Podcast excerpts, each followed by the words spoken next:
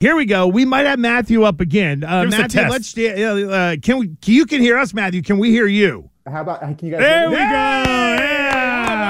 It's a There we slight go. delay. It is a slight delay. So thank you, friend. I know you heard us talking about Ernie Adams, and uh, Ah, uh, yeah. it- it- now that this piece is done, and the, you're hearing how people are reacting to it, how good does it make you feel? Like, did you did you nail the bullseye? Well, I think the thing that matters to me most is that, you know, people feel like we got the story right. And what I mean by that is not necessarily the fan base, though I'm very interested in that, but it's the people who are in the room. And that's the thing that I'm most interested to hear as this thing starts to come out is, you know, I wasn't a Patriots fan growing up, so I didn't really know anything about this team when I started this. But that was, in a way, very, very helpful because it allowed me to sit back and listen and to, to what the people who were in the room, you know, you guys were talking about Ernie Adams, for example, uh, that were there in the rooms when they were making the decisions that led to the great successes, but also the people that were there in the rooms when this thing started to fall apart towards the end. So, how did this even come about? Like, what talk talk about Yeah. how tough it was to, of course, pitch this idea, how the whole thing came about, and uh, how long it took you to actually start from start to finish. Yeah, so I mean, the way it started was very simple. Um, Jeff Benedict had written uh, a book called Tiger that I was directing at, you know, back in 2021. It had just come out on HBO. And right around that time, Jeff would always be, I would always be talking to him when he was in the car. And I would, you know, eventually after a while, I just said, by the way, why are you always in the car when we're, when, whenever I'm giving you updates about Tiger and how we're putting the thing together and blah, blah, blah. And he says, well, you know, I'm going to Foxborough a lot. And I just thought, well, I mean, he maybe he's a Patriots fan, but I mean, this is this is a lot of trips to Foxborough. And finally, he confessed to me that he uh, was going up there writing a book about the New England Patriots. And um, you know, a couple weeks later, he said, "By the way, when this thing comes out, do you want to come on and uh, make the doc series version of this?" And I said, "You know." I didn't know much, but I said, of course. And then the answer is, you know, two and a half plus almost three years later, here we are uh, talking about this thing. And I think Jeff and I, at the very early stages, you know, we talked we talked about the things that we hoped we would get. And what I mean by that is just people being honest on camera and really talking about the things that uh, the way that they really went down. And I think that one of the things I'm most proud of is I feel like we accomplished that in a lot of ways. Uh, when you went in with the storyboard, I'm just curious how you kind of laid it out. Like there was the boy, if we can get some quotes on this, it'd be great. And then it's almost like your A list, your B list, your C list, trying to prioritize and get intel from people who notoriously for two decades have been really good at not saying nothing. You know, it, it, it's sort of the way that you do every project. There's this, there's a great quote by a documentary filmmaker, which is that if you end up with the story that you started with, it means you weren't listening along the way. And so what you do is you sit and you listen, and then you get one interview, and that informs the way you ask questions in the next one. And then the things that you get from there give you tidbits that leads to the next thing and the next thing and the next thing. And so by the time, you know, a year and a half in, I finally get to talk to Rob Gronkowski, for example. I have all this information that I've collected from listening to all these people, and I can ask him things and say, you know, such so and you know, not, not really telling him who said it, but saying, let's say a captain on the team mentioned that this was how he felt in this situation. How did you feel? Things like that. And so I think that, you know, part of what you're talking about here is that this team was always at arm's length. It was, it, you know, it was tough to really know much of what was going on because the thing that you saw the most of was Bill Belichick up at the lectern basically saying things like we're on to Cincinnati and you know things of that nature. And part of me wonders if one of the reasons we succeeded here is that these guys never were able to get a lot of this stuff off their chest and here was an opportunity to finally do so.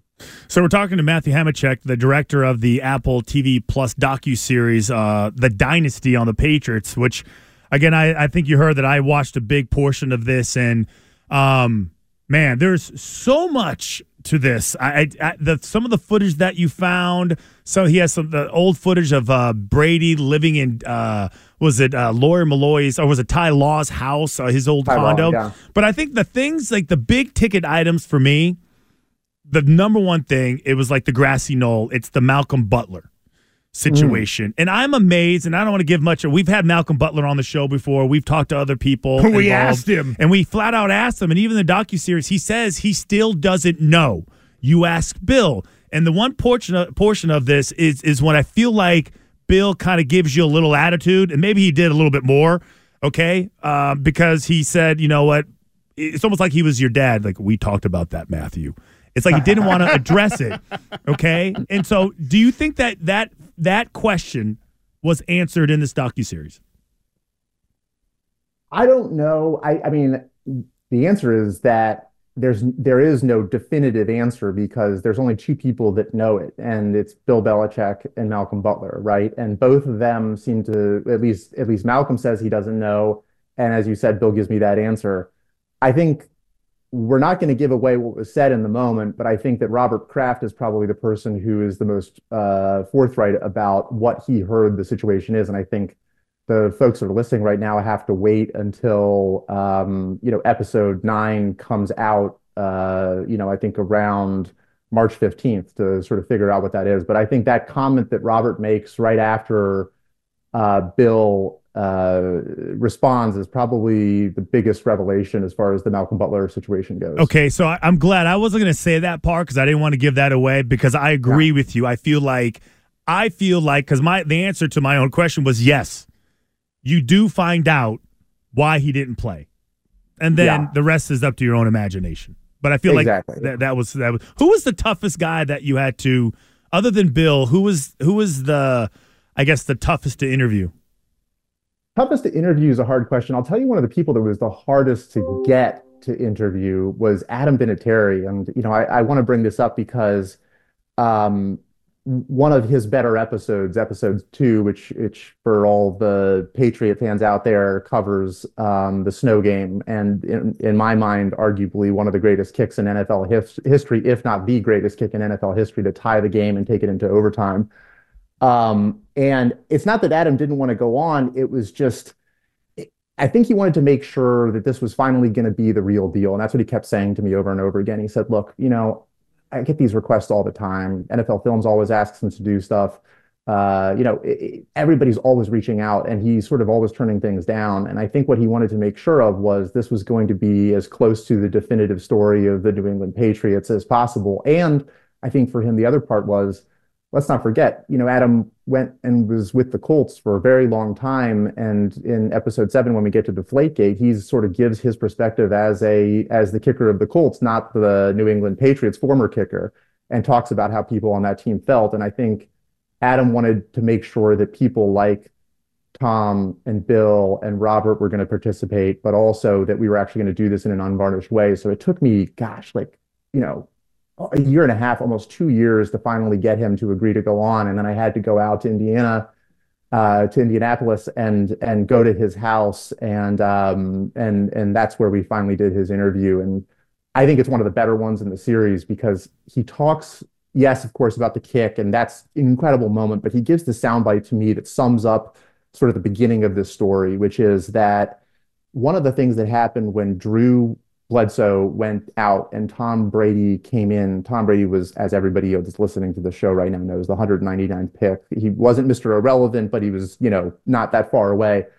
And what what Adam talks about is that not having a superstar on that team afforded everybody to feel like they had ownership. And what he's, I, I I'm not going to quote him exactly, but he says, obviously was Mr. Kraft's team, but it felt like it wasn't Bill's team. It wasn't Tom's team. It was all of our team. And it sets up this this culture and this sort of magical thing that happens in that 2001 season where all these people have to step up and it's the foundation for everything all these catchphrases which i know you know at various times tom has said and bill have sort of dismissed them but like the patriot way and things like that and um, uh, interviewing interviewing Adam was was was really special. And you know, as you talked about uh, earlier, Ernie Adams was uh, one of my favorite people to talk to and, and got to talk to him for about 15 hours over the course of the two plus years that we were making this thing. Matthew Hamachek is the director of The Dynasty, also worked on uh, Tiger for HBO as well. Uh, he's got a lot of great product out there. Kind enough to join us on Twitch today here with Gresh and Fauria. You use the word unvarnished and mm. that this was a multi year process. I'm curious how all of that blended together, considering what has most recently happened with Bill Belichick going out the door. We saw, you know, Christian made the joke of the dad, you know, well, Matthew, we talked about that. I don't know how many times you might have got Heisman along the way, but I'm curious how you kind of navigated getting what you needed to get with people who normally, again, aren't willing to give it. I know you mentioned you got more intel as you went along. Did you find more people, maybe like Adam Vinatieri, who wanted to tell the tale, or was everybody kind of guarded? No, I think in a lot of ways, I mean, look, the proof's in the pudding, right? As you said, you've watched a lot of the thing, and you can mm-hmm. tell that I think our goal when we set out to make this thing unvarnished is is there. And what I mean by that is you look at it and you know, if somebody says, "Oh, you're going to make a 10-part series about the Patriots," the first thing that everybody asks, whether they were a diehard Patriots fan or not, is, "Well, are you going to, you know, is is there going to be Spygate? Is there going to be Deflategate? Is are you going to be able to cover Hernandez? Are you going to be able to cover Malcolm Butler? And are you going to be able to cover the unraveling of the thing?" and I think when people start to watch that, the answer is there's an entire episode about Spygate, there's an entire episode about Deflategate, an entire episode about Hernandez, and then um, you know, the the sort of unraveling of the dynasty is covered in the last three episodes. But what I found so incredible about being able to hear these people tell these stories is yes, all that stuff's interesting because it made headlines. And I think we go much deeper than the headlines that people have read in the past. But it's the creation of this thing and this sort of selfless uh, machine in a in a way that is really really hard to to create hard to win one Super Bowl with that culture and and then to do three and four years and to sustain it for nearly 20 before the thing fell apart is as incredible and as interesting as all of the you know juicy details that the that everybody wants to know about. Yeah, and I think Matthew, director, uh, we have here joined us. Matthew Hamachek uh, directed the uh, the the Dynasty on Apple uh, TV Plus.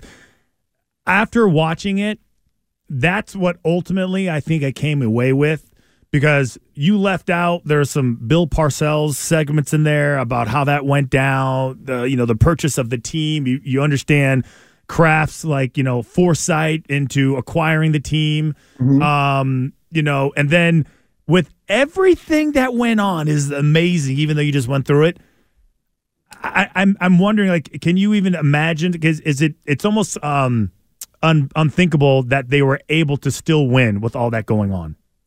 Yeah, that that's right. And I think that one of the one of the through lines for the Patriots was that they performed at their best when their backs were up against the wall, right? When everybody on the outside world, you, you know, in sports, every everybody talks about how if you're going into the Super Bowl game, it's which team can sort of say I'm the underdog and nobody believes in us and sort of have this sort of false sort of creation of the feeling of having your back up against the wall. But the thing that I kept seeing is that the Patriots actually were put in that position. What I mean by that is they win three and four years. They go from being the black sheep of the NFL to being a dynasty. And there's this great line in the Christopher Nolan Batman movies that Michael Strahan actually uses when they're about to play the Patriots for the first time, which is you either die a hero or you live long enough to see yourself become the villain. And most teams, my team that I root for, like the Packers, for example, if they're lucky, they get to the Super Bowl once every 20, 30 years, and then all of a sudden they, they never can. So they sort of die the hero, right? But then the Patriots won enough to eventually become the villain. And um, I I think when they had their backs up against the walls when they did their best work, and what I mean by that is that 07 season, right? Spygate happens. And then what you see in from the footage because we had access. You pointed this out, but we had access to 35,000 hours of, footage that had a lot of which has never been seen before. So we're in the locker room when Bill addresses the team uh, after Spygate, and then all of a sudden it's like you're on you're with the evil empire you're as one of our editors put it you're almost on the death star as the as the evil empire goes from planet to planet destroying everything in their path and what you're used to seeing uh, from the Patriots is this quiet, sort of subdued. We're all, you know, we're just focused on the Chargers next week, which is what Bill said after the Jets game and after the uh, scandal began. But what you get to witness through the footage that we have is that it was more like a party as they were going throughout the league, destroying everybody in their path. And um, I, I, we didn't get it into the movie, but uh, my favorite Bill Belichick line over the 20 years is is when they play the Redskins that season, and I think he scores a touchdown when they're up something like 45 to nothing, and and somebody says, why, why do you feel a need to go do that? And, and, he responds and he says, what do you want me to do? Kick a field goal? And uh, I think that's one of the great Bill Belichick lines of all time. I was just going to ask you, Matthew, as kind of a last thing, whether it was, I don't know, a quote, an interview, a person, what turned into one whole episode. Was there one thing throughout this process where you kind of had that holy bleep moment where you were like, this is a nugget of gold? Yeah. Um, one of those moments for sure. And again, I'm not going to give away what it is because it's not coming out until uh, March 15th or so. But um, there were three or four times, both in the Danny Amendola interview and in the Rob Gronkowski interview, where I couldn't believe how how how forthright and how how much they were willing to reveal and how much they were willing to talk about. And I think that hearing that was the first time that I was like, oh wow, some of these things that have been hinted about in you know articles that sort of quote anonymous sources, and you can never tell is this like you know is this the guy who's like throwing out the trash in the building or is this like an actual source? Here we have the people who were there and they're saying these things and and that was some of those things were just shocking to me. But i i just appreciate the fact that you know as a documentary filmmaker you, you sort of you live and die by the people who are willing to talk to you and how far they're willing to go. And i just I, I'm honored that I was allowed to tell this story. And the thing that was most important to me is that yes, we get into all these details, but I also want people to be able to watch this and say, okay, you know, I might not agree with the reasons that this person did this, but I understand why they did them, and to realize that, um, you know, everybody in this story was trying to do the best they could, and they were doing it on the biggest stage imaginable. Um, and the fact that they accomplished what they did is just remarkable. Okay, last two things for me. I'll make them quick because you spent yeah. so much time covering this team, looking at film, talking to all the important people in this organization. Can you, for me and Gresh, right here, define the Patriot way? I think it's so many different things. And and I know that's not the the the sexy answer that you probably want, but I I there, I still remember talking to Scott Pioli, and I and you know there's always these questions like this: What's the Patriot way? Who was responsible? Was it Bill or was it Tom? But I really like two answers that I got on this subject. The first was from Scott Pioli when he said to me when I said, "Was it Bill or was it Tom?" He said that's almost an insulting question because what it ignores is the hundreds, if not thousands of people that came through that building over time and and contributed to all of the success that was had. The other line that I think of that really sums up the series to me comes from Ernie Adams, which was talking about how it was one of the first things we ever talked about um, when I first met him. He said, you know, people say it was no fun to be here, or, you know, whatever, but our fun, frankly, was put, was at the end of the year, the confetti's falling on your head and you get to put your finger on the Lombardi trophy. That was our fun. And I think what he was talking about was all the hard work, all the all the, the sweat that was put into getting there. And I think that the through line for all of these people, Robert Kraft, Bill Belichick, Tom Brady, is how hard they worked individually and collectively to get there. And look, I know everybody's talking about the Chiefs as a dynasty, and it's nothing against the Chiefs. I just don't think this is what the Patriots accomplished to have two separate dynasties over 20 years will ever be um, accomplished again. I could be wrong. And it was an honor for me to get to talk to these people who were there, who made it happen. But I think for everybody, whether you're a Patriots fan, whether you hate the Patriots, where you couldn't care less about football, it's it's a fun thing to sit back and watch and you'll learn a lot about people and how you create something, how you sustain it, and then sometimes how like the messiness of of human being human being with ego and stuff like that comes in, how that kind of stuff can sometimes uh, tear it all apart. This is fantastic, Matthew. Uh, well, thanks I, ha- a bunch. I, I was oh, going to say I have your next project for you. oh God. What's I have your What's next that? project for you. I Oh, feel you like well, it's just a working Matthew, title. if you Matthew, hang up, so Matthew, I- it's a working title. If you hang up, I Wait, understand. let me quick pitch, quick elevator pitch. Oh man, here, here, it we is. Go. Here it is. Foyer, just a kid What? from the valley. That's it. There's the title. The Life and Times of Christian Fauria growing up in the San Fernando Valley.